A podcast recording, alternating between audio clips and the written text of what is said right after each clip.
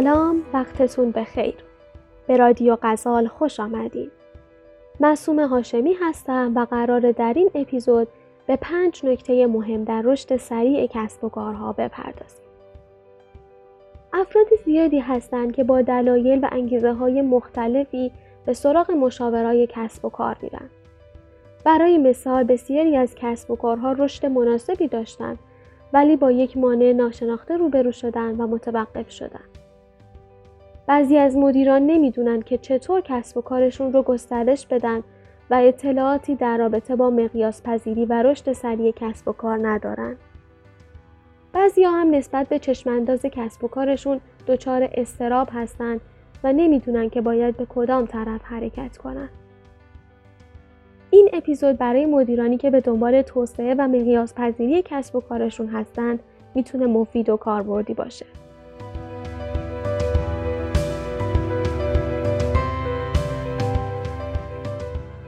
در ابتدا میخوایم به معنای مقیاس پذیری در کسب و کار بپردازیم. مقیاس پذیری یا اسکیلیبیلیتی یکی از ویژگی‌های یک سیستمه که نشون میده اون سیستم تا چه حد میتونه در مقیاس‌های بزرگتر به شکل مشابه و پایدار فعالیت کنه. در واقع مقیاس پذیری یک ویژگی مطلوب برای یک سیستم به شما میاد و به این اشاره میکنه که اون سیستم در تطبیق با شرایط جدید و بزرگتر توانمنده. وقتی میگیم که یک مدل کسب و کار مقیاس پذیری داره، منظورمون اینه که اگه امروز با 5 نفر در حال انجامه، فردا اون رو میتونیم با 50 نفر انجام بدیم. یا اینکه گردش مالی بسیار بالا و افزایش مشتریان رو در آینده براش تصور میکنیم.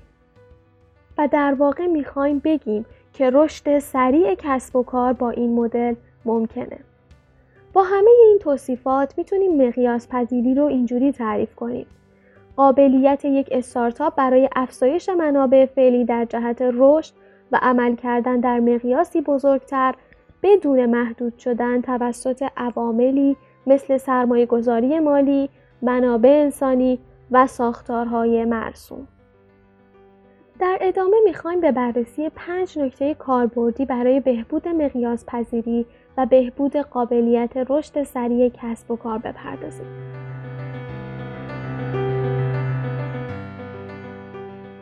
اولین نکته‌ای که باید بهش توجه کنید اینه که شما تمرکزتون رو روی چیزی بذارید که میخواید در آینده باشید، نه اون چیزی که در حال حاضر هستید.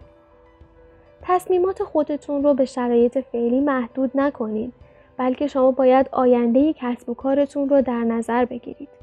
برای کسب و کارتون یه سری اهداف مشخصی رو باید تعیین کنید و این اهداف رو در تصمیماتتون لحاظ کنید.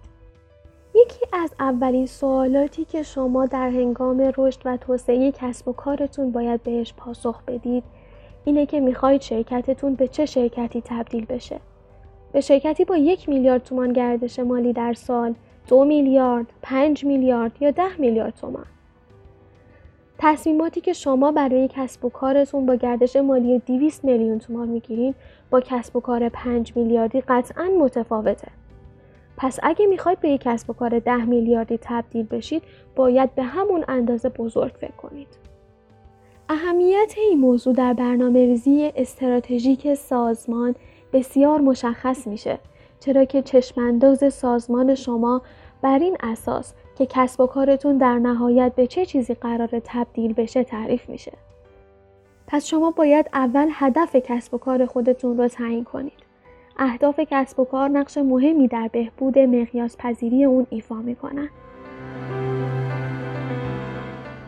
دومین نکته‌ای که در مقیاس پذیری کسب و کار شما باید مورد توجه قرار بگیره، آمادگی محیط اطرافتون برای این گسترشه. همین که کسب و کار شما شروع به بزرگ شدن میکنه، حفره‌های کارتون هم بزرگتر میشه و خودشون رو بیشتر از قبل نشون میدن. اگر از قبل این حفره‌ها رو ترمیم نکرده باشین و به مشکلاتتون سر و سامان نداده باشین، ممکنه دیگه وقتی برای این کار پیدا نکنید. شما باید به دقت بررسی کنید که بزرگ شدن چه تأثیری بر کسب و کارتون میذاره. آیا ساختار شرکتتون به درستی شکل گرفته؟ افراد در جایگاه مناسبشون انتخاب شدن؟ آیا فرآیندهای کسب و کارتون تعریف شده است؟ آیا اعضای تیم شما همسو با هدفتون هستند؟ شما باید پاسخ همه این سوالها رو از قبل آماده داشته باشید.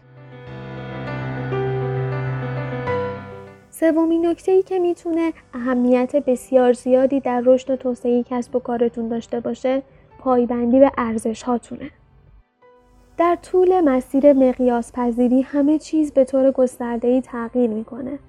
مسائل زیادی روبروی شما قرار میگیرن که نیازمند زمان و توجهن. در این هنگام شما نباید فراموش کنید که از ارزش‌های کسب و کارتون محافظت کنید. یادتون باشه که همین ارزش‌ها هستن که شما رو به این نقطه از موفقیت رسوندن. به عنوان چهارمین نکته در مسیر بهبود رشد و توسعه کسب و کارتون، میخوام این نکته رو بهتون بگم که کسب و کار شما مثل یک موجود زنده است و شما میتونید سوالاتتون رو از کسب و کارتون بپرسید. اون همه پاسخ‌ها رو پیش خودش داره، فقط شما باید سوال‌های درستی ازش بپرسید. صاحبان کسب و کار بسیاری هستن که انتظار دارن کارشون به طرز معجزه‌آسایی تغییر کنه. اونها میدونن که فروششون برای سومین ماه متوالی کاهش پیدا کرده و اینکه مشتریان دائمشون انگیزه کمتری نسبت به 6 ماه پیش دارن. ولی نمیدونن که این موضوعات به چه دلایلی اتفاق افتاده. چرا شما اون قرارداد رو از دست دادید؟ حال کارکنانتون چطوره؟ چقدر از مشتریان شما واقعاً طرفدارتون هستن؟ پرسیدن این سوال‌های مهم به طور مستمر و اندازه‌گیری شاخص‌هایی مثل NPS باعث میشه که شما مرتباً در حال یادگیری باشید و اشتباهات گذشته رو تکرار نکنید. و به عنوان آخرین نکته، سعی کنید از رقبای موفقتون در زمینه مقیاس پذیری درس بگیرید و بیاموزید. کافیه به شرکت‌های دیگه‌ای که در بازار شما کسب و کارشون رو گسترش دادن و مقیاس پذیری رو تجربه کردن نگاه کنید. کافیه از خودتون بپرسید که چه چیزی باعث شده اونها موفق باشن در حالی که رقیب‌های دیگه شکست خوردن یا در جای خودشون موندن. به تعداد کارکنان مورد نیازشون، بازارها و روش‌های فروش محصولاتشون توجه کنید و از مدل کسب و کارشون یاد بگیرید.